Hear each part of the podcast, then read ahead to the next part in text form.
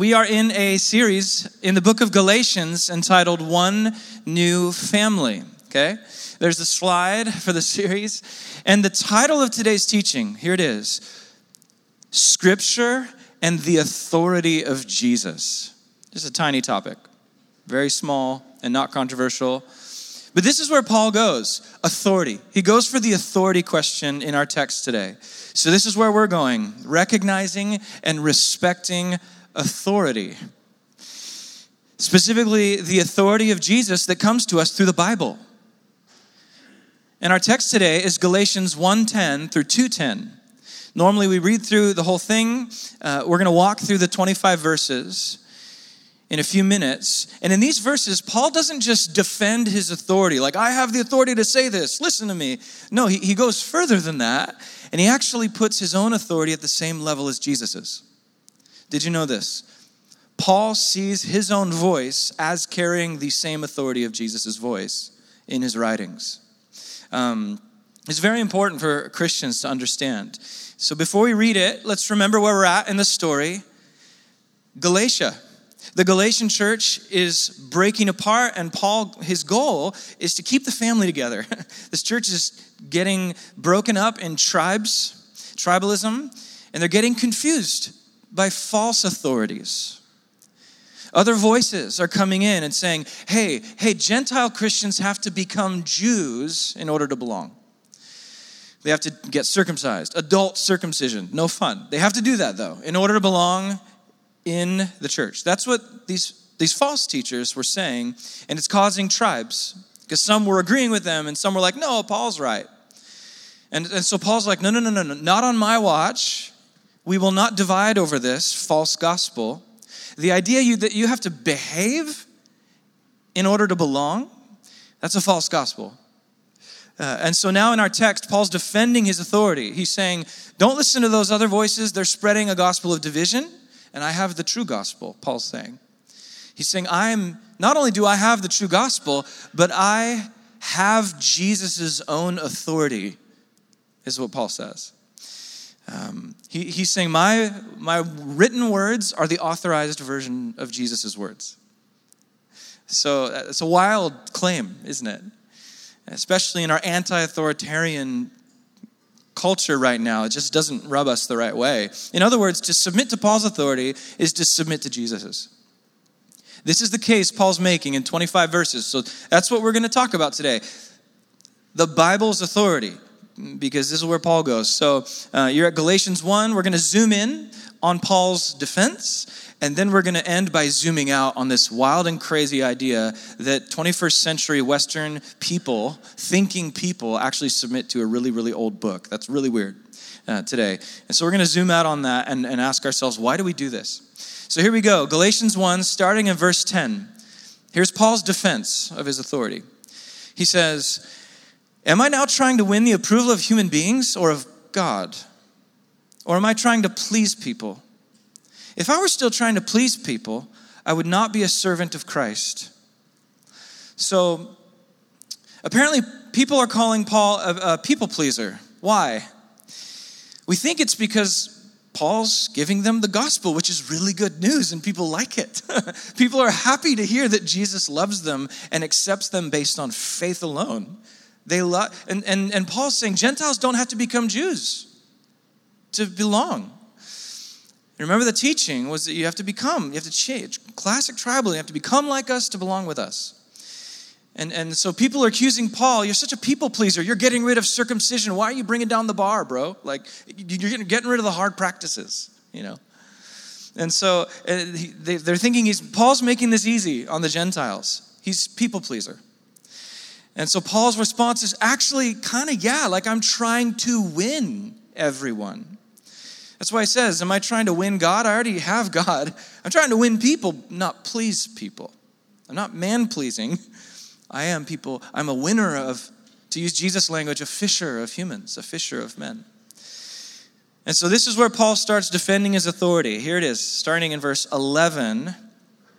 He says this I want you to know, brothers and sisters, that the gospel I preached is not of human origin. I didn't receive it from any man, nor was I taught it. Rather, I received it by revelation from Jesus Christ. That's quite a claim. I didn't get this from a mere human. Jesus appeared to me and gave it to me himself in person. Verse 13, for you've heard of my previous way of life in Jerusalem, how intensely I persecuted the church of God, tried to destroy it. I was advancing in Judaism beyond many of my own age among my people and was extremely zealous for the traditions of my fathers. But when God, who set me apart from my mother's womb and called me by his grace, when God was pleased to reveal his son in me, there's that word again Jesus is coming to Paul, and he's appearing and revealing the gospel to Paul. So why? So that I might preach him among the Gentiles. When I told them that, my immediate response was not to consult any human being. See what Paul's doing? Paul's like, driving home the point this didn't come from another person. I am the authority here because I am on par with Jesus in my writings here. Not as a co Messiah or a co Savior or a co God, but as someone who shares authority uniquely. And in verse 17, he's like, I didn't go up to Jerusalem to see those who were apostles before I was, but I went to the desert. I went to Arabia. See, he's drilling this point. I didn't, I didn't get this from Peter first, or James first, or John, or Matthew, or Luke. I didn't get this from any of those guys first. I got it from like Jesus in the desert. Later, I returned to Damascus. So he keeps building his case. He keeps building this case. Like, I received this from Jesus. And he's like, unlike those divisive false teachers who are trying to tell you that you have to behave to belong. So he's building his authority. And then, verse 18, he continues then, after three years, I went up to Jerusalem to get acquainted with Cephas, who's another name for Peter. Peter had a lot of names Simon and Peter, and, and one of them was Cephas. But how long did Paul stay with Cephas in verse 18? He's very clear. It was just two weeks. I only spent time with Peter for like two weeks and a day, but I was with Jesus for 14 years in the desert. I didn't get this from Peter only. I didn't even get it from Peter first. Verse 19, he's like, I didn't see anyone else. None of the other apostles, only James, the Lord's brother. I assure you before God that what I'm writing you is no lie. Then I went to Syria and Cilicia. I was personally unknown to the churches of Judea that are in Christ. They only heard the report hey, the man who formerly persecuted us is now preaching the faith he once tried to destroy. That's all they knew about me, is that I trans- was transformed by this Jesus and they praised God because of me. So Paul's like, I've I hope you get this. He's beating the drum just like I am right now in front of you. I've only been influenced by Jesus. Only 15 days with Paul, uh, Peter, the legend. All the rest of my time, I'm with Jesus himself for 14 years. Look at the next slide. Here's the rest of the text. He's like, then after 14 years, most likely with the risen Christ in a unique way, unique to any other people. After 14 years, I went up again to Jerusalem, this time with Barnabas. I took Titus along also. So he's making a case now about Titus the Gentile. Titus is not a Jew. He's like, by the way, I brought Titus. Guess what happened to him when I preached the gospel? He's verse 2, he says, I went in response to a revelation more from Jesus. Meeting privately with those esteemed as leaders, I presented to them the gospel that I preach among the Gentiles. I wanted to be sure I wasn't running and had not been running my race in vain. So he eventually did go to Peter and John and James and Matthew. He eventually did go to them just to cross check. You know, let's make sure we're sharing the same notes here, that we're all the same on the same gospel page. And guess what? They were. 100%. There was no disagreement, no division. And look at what happened with the Greek Gentile Titus. Verse 3 Yet not even Titus, who was with me, was compelled to be circumcised, even though he was a Greek, you guys. Your gospel that Gentiles have to change in order to belong, that's a different gospel. Because when all the apostles got together, they didn't make Titus change. Your gospel's wrong, you guys, he's saying. You, divisive, you divisive, divisive people are preaching a false gospel that is requiring something other than faith in Christ in order to belong at the table. And verse 4, he says, This matter arose because some false believers had infiltrated our ranks to spy on the freedom we have in Christ Jesus and make us slaves. We didn't give in to them for a moment so that the truth of the gospel might be preserved for you. So here it is unity amongst the apostles who have the authority of Jesus, any other gospel that you have to behave like us or like this tribe or like Republicans or Democrats or whatever, any other gospel that you have to behave like us in order to belong, is a different gospel. And he's making this case powerfully. And, and, he, and he's not only saying this is the gospel, but he's saying, I carry Jesus' authority in my voice as I say this, Paul says. And then the final chunk of text, here it is. Verse 6 of chapter 2. As for those who are held in high esteem, whatever they were makes no difference for me. so he's, he's like, I'm right up there with them, right? God does not show favoritism amongst the apostles, and they added nothing to my message. He had the full gospel. They didn't, you know, like when I when I preach a sermon, our sermon crafting team shares notes. Like I'll write the manuscript, then I'll send it to the elders, and they'll change things. That's how we make teachings here. We have a sermon preaching te- crafting team, and they'll they'll offer changes, and we'll debate, and then I'll make the changes. Um, and they add a lot to my messages. so, but but with the apostles, that was not the case. There was a unique authority and a spiritual binding between them, uh, where there was no tweaking there was no changing, there's no editing needed in their gospel. Um, that's what Paul's saying here. Actually, on the contrary, verse 7, they recognized that I'd been entrusted with the task of preaching the gospel to the uncircumcised Gentiles, just like Peter to the Jews, circumcised. For God, who was at work in Peter as an apostle to the circumcised, the Jews, that same God was at work in me as an apostle to the Gentiles. James and Peter, Cephas, James and Peter and John, those esteemed as pillars, guess what they did? They gave me and Barnabas the right hand of fellowship. It's like a thumbs up. Like, you are A OK approved, 100% apostle. They gave me the right hand of fellowship when they recognized the grace given to me. They agreed we should go to the Gentiles and they to the Jews, the circumcised. But look at, look at the last verse. I love that he ends with this. All they asked, this is the one thing they did add to the conversation. All they asked was that we should continue to remember the poor. Which, by the way, is the very thing I was pumped about, he says we were on the same page. We were, we were finishing each other's sentences. We're talking about the gospel and the resurrection of Jesus and what it means for all ethnicities and tribes. We were finishing each other's sentences, thinking each other's thoughts. Even when they're like, by the way, if, if you're gonna put this gospel on display in your life, make sure it comes out as remembering the poor. He's like, the poor? Yep, I knew it. That's exactly what I was thinking. It's the very thing I was eager to do. This, this is proof that the gospel is alive in a community. And this is why we brought up Matt Persley and Ariel Dorch and the For the Children leaders, uh, Larry and his wife. And, and this is why we're calling all of Park Hill Church to continue. Can you put that slide back up of that text? To continue to remember the poor. We should continue. That's the one thing the apostles ask. If we have the gospel, that's what it'll look like. Paul's like, your, your message is perfect. You have the gospel. We got nothing to add except one thing. Your gospel is incomplete unless you continue to remember the poor tangibly. And Paul's like, I thought you'd never ask. I'm in.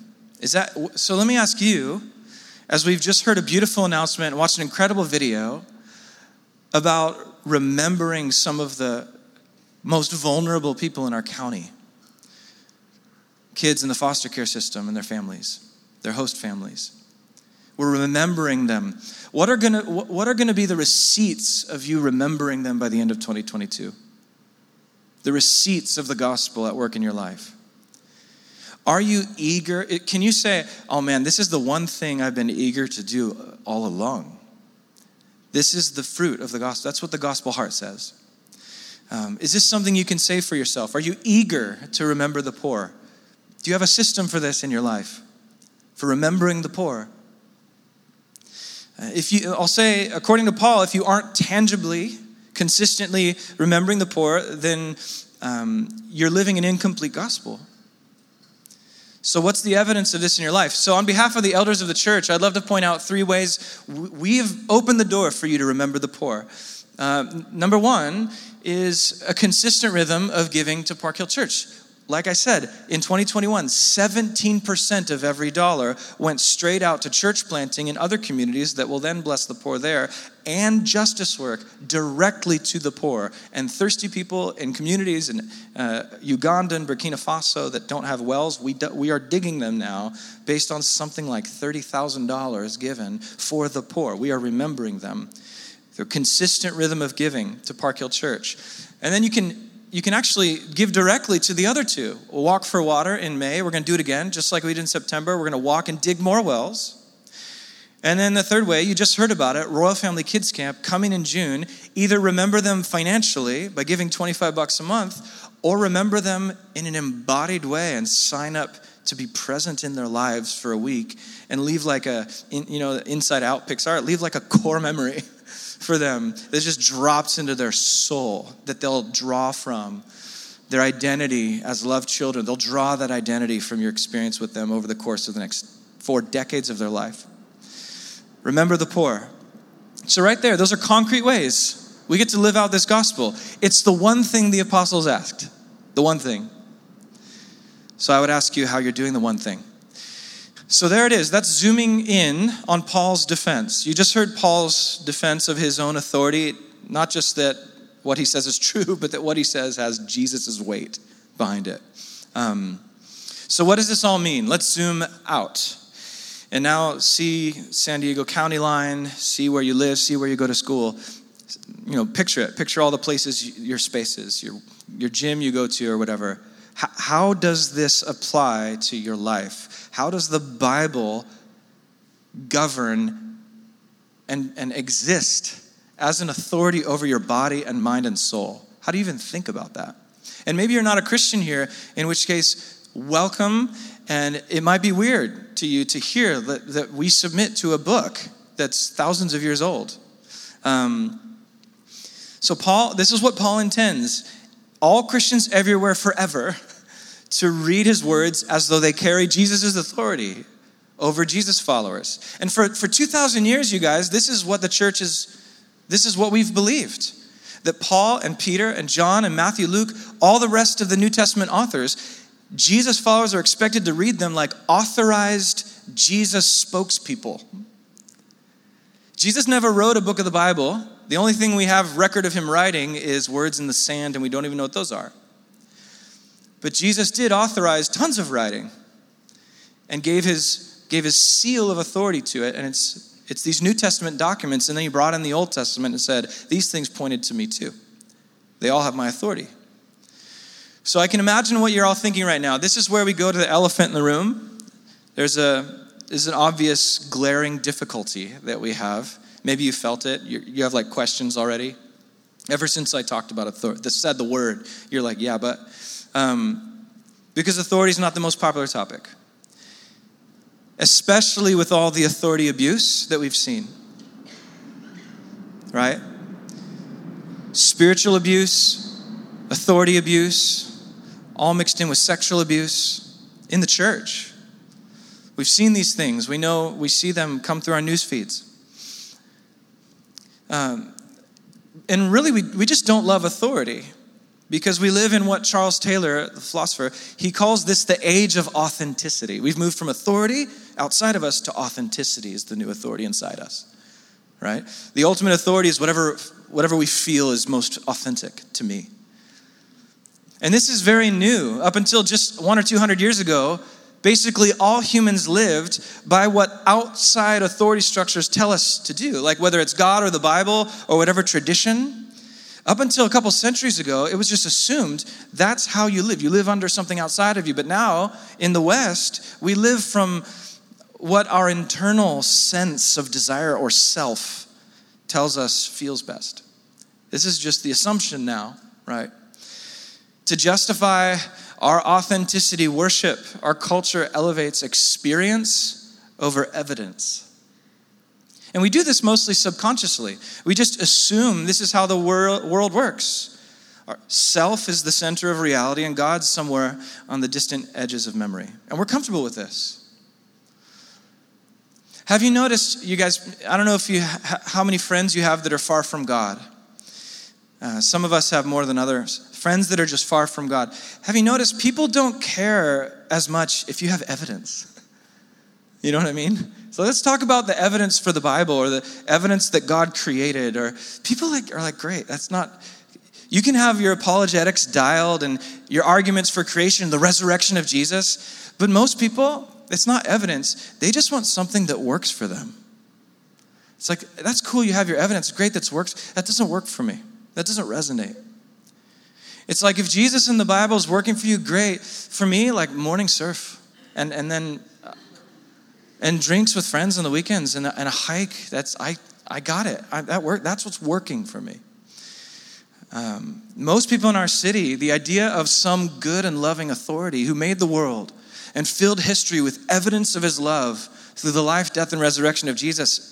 The, most of our city is like, that's awesome for you guys. You, you're in a cool building and that's cool for you. It doesn't resonate. That's awesome though, like good. That's the idea today. Um, and because the reason is because in 2022, our ultimate authority is whatever works. Because my God is really self. And, and it's just the air we breathe. Which means we have, we have to respond to one big question. If you're Christian, you have to answer for something. And all the pressure is on you to answer this question, and it's this Why do Jesus followers submit to the Bible's authority? This is strange. Do you ever put yourself in the shoes of people like far from God? This is weird, you guys. Our culture loves Jesus, not in the sense of obeys him, but just is super interested in him. We like him. Every East, all year long, it seems like there's magazine articles about Jesus in Vons. You know, everybody apparently they're selling. You know, everybody's fascinated by Jesus and, and, but when it comes to the Bible, people are like, that's great, you follow Jesus and it works, but are you really? Like, you know how old those books are and how many people those books have hurt? That's the idea, at least. And if I joined the church, I'd come under that, those same books. Like, is, are you for real? Like, I just am curious. have you ever heard this pushback? Totally understandable. If, if you haven't heard this pushback, then I'd encourage you to talk to, you know, some people that are far from God because they'll give it to you and it, it'll actually enrich you. You'll come alive a little bit. You're like, oh, wow, I am weird. totally. That feels so strange. And a lot of this pushback, it is, it's very justified, isn't it? We, it's understandable. It comes from very real abuses of the Bible. I like to use the knife, the knife analogy Knives are life saving, right? Cooking, wilderness survival, surgery. There's so many life giving uses for this sharp object we call the knife in English. If someone abuses a knife to hurt people, even if it's an accident, what do you do? You don't get rid of all knives. You punish the abuser and correct your knife use. This is what you do with the knife. Um, there's plenty of uses for sharp objects. Uh, the same goes for, for the Bible and Bible abuse. So, church family, can I speak very clearly, very bluntly? If we want to have helpful, safe conversations about Jesus with people who are far from God, we got to be honest about Bible abuse. How people have misuse the Bible to justify harming other people in God's name. Misogyny, the subjugation of women, homophobia, slavery, oppression, literal killing. all in the name of submitting to authority in the Bible. It doesn't mean the Bible's bad at all. It means Bible abusers stand condemned. And we need to humbly correct, we need to adjust. But even after we get all that straight, even, if we, even after we understand, you know, Bible's not bad, abuse of Bible is bad, it's still weird. You know, you, you talk to your coworkers, ask them, like, hey, honest feedback time.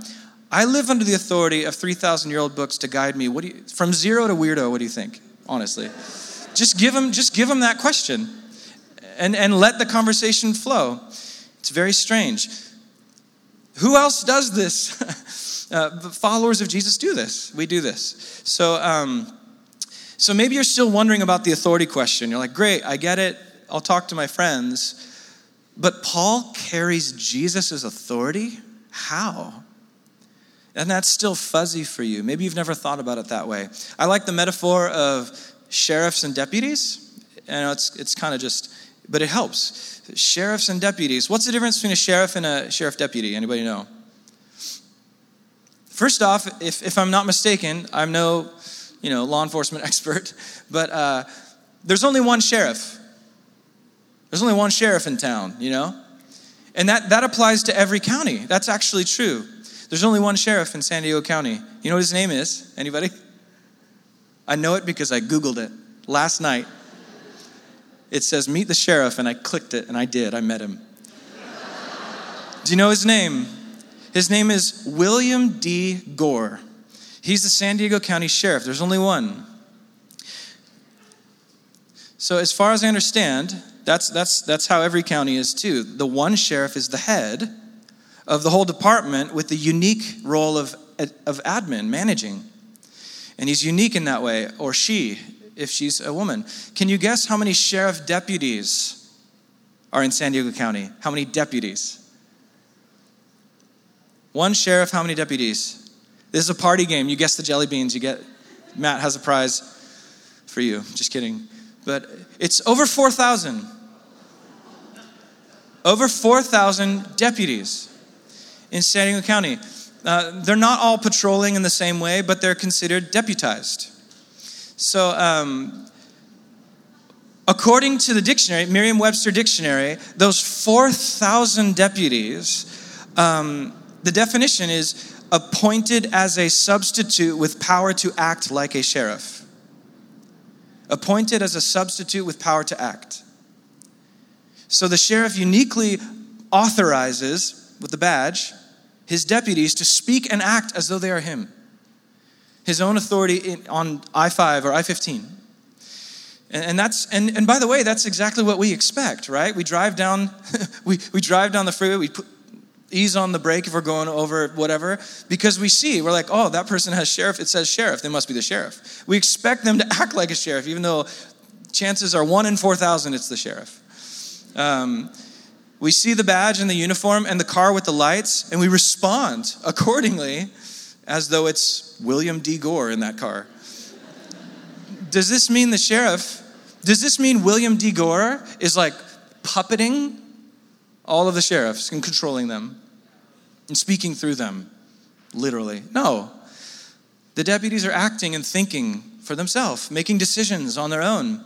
Uh, but there's this expectation that we share that these deputies carry the influence of William D. Gore and can do just what he would do. And, and similarly, within the deputy department, they, they expect this too. They expect us to respond as if they are Gore. They walk up to you as if they're William Gore, you know.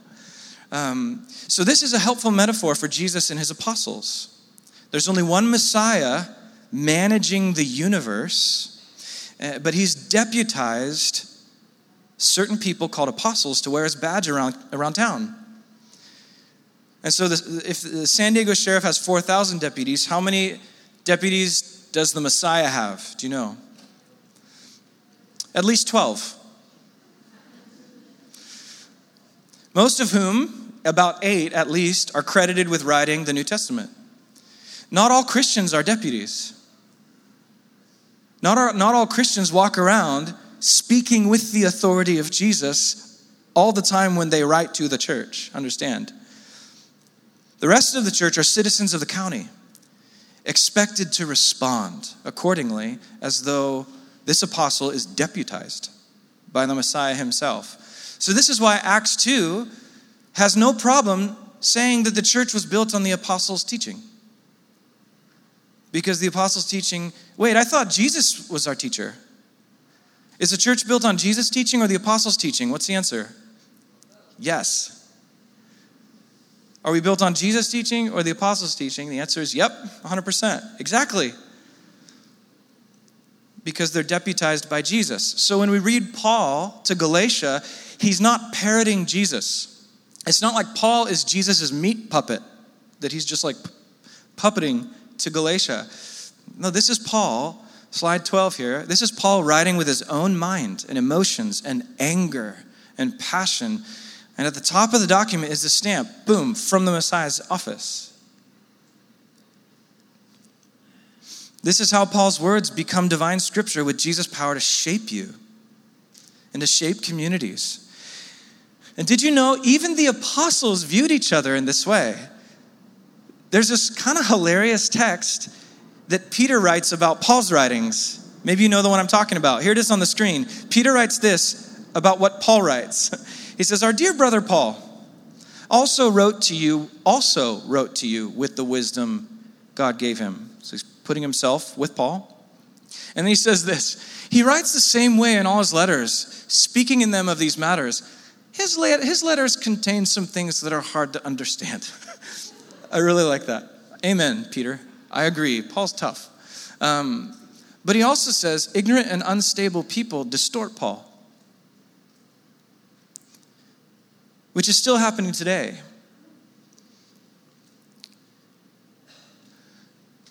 As they do the other, what? Wait a minute. So, so Peter knew that Paul was writing the scriptures in his lifetime. Peter knew that Paul's letters were Bible on with Genesis and with Psalms. That's amazing, you guys. What does this mean? If, if these were just Paul's words with no Jesus badge, then Galatians would be this cool old ancient letter in a museum from a dead guy who loved Jesus, but we can disagree with him. We don't get to disagree with him. We don't get to disagree with Paul. Why?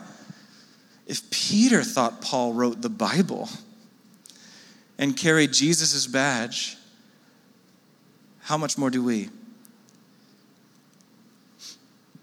So, if this is true, and you come to this book, you're coming to something that uniquely carries the weight of Jesus' own will to you. This is profoundly beautiful. This is a beautiful invitation.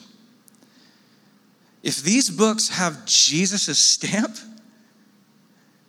then suddenly followers of Jesus are interested. This is not just a museum document with good advice. No, no, we pay close attention. Why? Because if this is true, then what Paul wanted to say to Galatia and Ephesus and Rome and Corinth, what Paul wanted to say, it was what this good and kind and healing king wanted to say. And if he wanted to say something, then that's really good news for every citizen of the kingdom. Because we trust the character of the king. Trusting in the Bible means trusting the good character of the king. We don't trust the king because of this book primarily. We trust this book because of the character of the king who authorizes it to us. And this is where we start to answer the question about authority. It's a big question, but, but so why? Why do we follow Jesus and submit to the authority of Paul? Because here's why, you guys there is nothing that we want more than to shape our lives and our homes and our relationships, shape them around this good, kind, healing King. His words bring us healing, even when we think we know what's best for us. And when we're tempted to take matters into our own hands, and we're afraid, and we run to, we're tempted to run to other sources of authority in our fear. Jesus' followers trust that Jesus' authority is the very definition of goodness and life. And we're standing with billions of others when we do this. Brothers and sisters across San Diego and the world and throughout time, believing Jesus' authority comes to us first and foremost through the scriptures. His authority comes to us and it shapes us for good, always for good, even when it doesn't make sense. This is how we follow Jesus into what Jesus calls life to the full through bringing our lives under the authority of the Bible. So, what does this mean? You know, what does it look like to bring your life under the authority of the Bible? What does that even look like? Well, first of all, it looks like it means it means that we we let the Bible call out our gods. What are your gods? Uh, Another way of asking that our gods are the people or systems that we trust when we're scared. What are the people or systems that we trust to save us from what we're afraid of? What do you run to? Coping mechanisms. Again, tribal echo chambers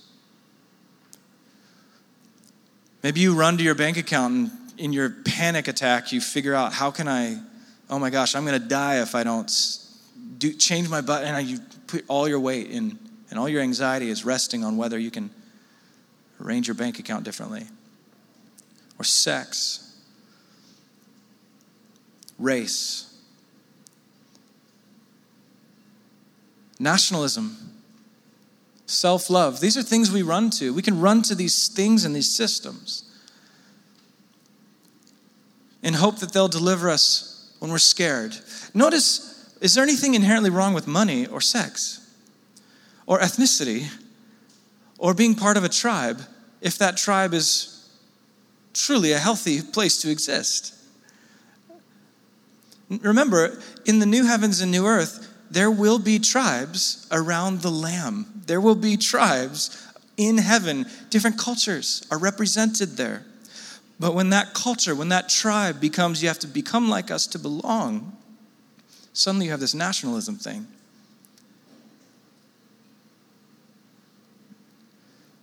Self love is one we've talked about already. All of these things have healthy expressions in Jesus if we submit them under the Bible and let the Bible tell us how these things are supposed to work. That's what it means to submit your life to the Bible. Let the Bible inform how to view money and sex and ethnicity and nationalism and yourself, your self worth.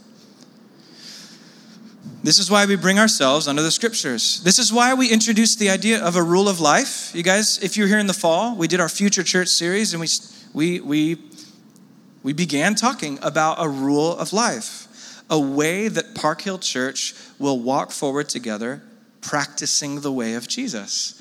And one of them is daily Bible reading. Amongst other things, silence and solitude and Sabbath and generosity and hospitality one of them is daily Bible reading, both individually and right here in community. And you take these things, if you have questions, hopefully we ask stimulating questions that'll be on the discussion guides for your community groups. It's a big part of community that you wrestle through this thing and together as a family. If you're not in one, get in one. If you have questions from Sunday, bring them to your community leader. Bring them in a context of shared meal and prayer this is actually what the Bible was always designed to be a community book. And, and, and we read it together knowing we're probably always at least 10% wrong in what we're thinking, right? We're always at least. I, I, I remember N.T. Wright, one of the greatest scholars of all time. When I heard him say this, I'm like, whoa. He said, I'm, I know at any given time I'm only 80% right and 20% wrong. The problem is I can never know which 20% it is, he said. That's called humility, basic humility. And if we can all have that about everything together, I think we'll grow in, in, in, in, our understanding of loving God and others. This is how we thrive under the Bible's authority. This is how. Again, we all have stories of authority abuse that we can talk about, or God forbid, authority abuse you've experienced, God forbid. In which case, as a leader here, as a leader, I, I, I want to extend to you just my, my grief and compassion and say, I'm so sorry you were wounded by church leaders, if that's your story. When spiritual authority ends up abusing people under the authority, that's where some of the deepest, most profound wounding happens. Because spiritual abuse, it comes, it, it, it manipulates people in God's name, which profoundly perverts people's image of God's character in the wounded person. If that remotely describes your experience today, then listen, my great joy would be that this community would be a place of genuine truth telling for you, where you tell the truth, you name your experience in a, in a safe context of listening and trust. And we cry together and find emotional healing by the power of the Spirit around the table of Jesus. This is my great joy if this would take place for all who are wounded in the name of God. So we're well aware of authority abuse. Listen, but the fact that authority abuse exists, it makes the real thing all the sweeter. We long for the real thing.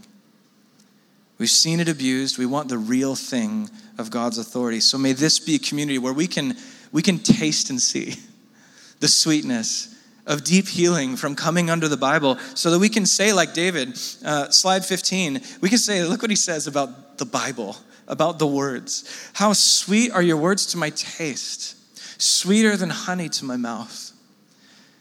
May this be a place that we're like, oh my gosh, I, I feel that longing. I, I have that craving again. Or maybe for the first time, God wants to restore that joy in many of you. Maybe it's been a while since you've consistently read the Bible. For whatever reason, there's just a wall, a block. God wants to remove that block. Whatever's keeping you from relationship with Him through, through His authorized, covenant loving documents. There's, something, there's been something blocking you today, He wants to remove it. Or over the next couple weeks in your community, He wants to remove it. He wants to heal that, that and bridge that. Will you let Him do this? Will you allow Jesus to restore hunger in you again? And pleasure and delight for His goodness to cover your life? We're talking about the authority of the Bible, you guys. So when I say, yes, I live under the Bible's authority, what I'm saying is, I live under the authority of Jesus. And I'm happy there. This is where I find what Jesus promised life to the full. This is it. I long for it. Jesus' love is expressed here. I experience it here under the authority of the Bible. All these stories from Genesis through Deuteronomy of God delivering a people, and then Joshua of Him bringing them into where He promised them to be, to be. And then all through the Kings and all through the Psalms, God was building this story where you and I would be, step into the story. The, the pastor who just passed away, uh, Maranatha Chapel, uh, Ray Bentley, who just died, we, we went to his memorial on Friday. And his big quote, everybody kept quoting, is his favorite line. He, his invitation for his church, the, the invitation he grew his giant community based on was, was this statement just step into the story, you guys. Step into the story. He had this whole thing about stepping in because this story is a story of God covenanting his love to you. And that covenant is created through these documents, and we say yes to it by receiving them over us. It's like the last thing I'll say it's like my marriage to Sandy.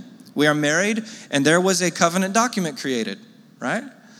Um, it's been a while since I've read it for my devotions, my wedding certificate, but uh, I've never done that. But it was created because there was this I will be this, I will be this thing for you. And it's like, all right, I believe you. And I'll be this, I will be for you, my body, my mind, my soul for you. And then there was evidence of it through, through through a document. This is what the Bible is. Just like my marriage covenant terms with Sandy, though, it's not always easy to, to, to live what I promised. It's not always easy to, yeah, I'll have you, hold you, be faithful, sickness, health, death do us part. I'm going to do it. I will do it, just like the children of Israel on the mountain. We're going to do this for God. I say that to Sandy on the altar. I, I, I have repented, you know, for thousands of times of for not living up to the document and the statement. And this is what we're invited into is that's why we come to the table. This is us renewing our vow. Oh my goodness. God has never needed to repent, He's never needed to tweak His trajectory. He's always been dead set on me and being faithful. I just have been moving, but I come back under the authority of Jesus, and I'm saying so at the table. This is why we're doing it. Baptism is the beginning, communion is the renewal of vow all the way through, and the Bible is yes, we agree. And I'm reminding myself that we agree. And I'm reminding myself that you're inviting me into your story that's about you, not me. And as we do that, our life starts to become what Jesus called to the full. Are you willing to come under Paul and to come under John and Peter and Matthew? And it will not always make sense. The Bible is bizarre. And we'll get into all that on another day, I'm sure. But come under it. Wrestle through it in community. This is what it means for us to rediscover what it means to be human. So your coworkers are like, "Really?"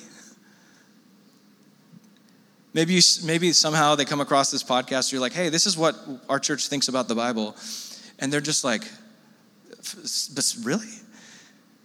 And it's like, yeah, but the only response after all this is like, what other authority is there?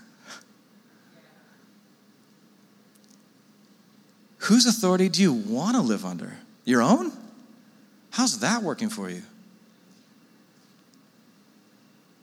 We have the privilege of coming under the goodness and influence of a person who has the experience of what it means to be a human and to suffer. Someone I actually want to be like. Who doesn't want to be like Jesus? We have the privilege of coming under his influence to be made like him as individuals and as his family. And that means coming under the authority of the scriptures. I'm going to pray for us that this would become reality. That we would let the Holy Spirit remove those blockages. Maybe it is confessing or naming a pain point around church or around authority. God wants to heal those pain points, not glaze or gloss them over but to help you name them and truth tell. And let the community come around you in comfort and cleansing. So that once again, the influence of Jesus is something you can say, This is so sweet to my taste. So, Holy Spirit, make it so. Make it so as we end with the bread and the cup of Jesus, renew our passion and zeal for your word. May we say with the psalmist, this, this stuff is honey. This is delightful.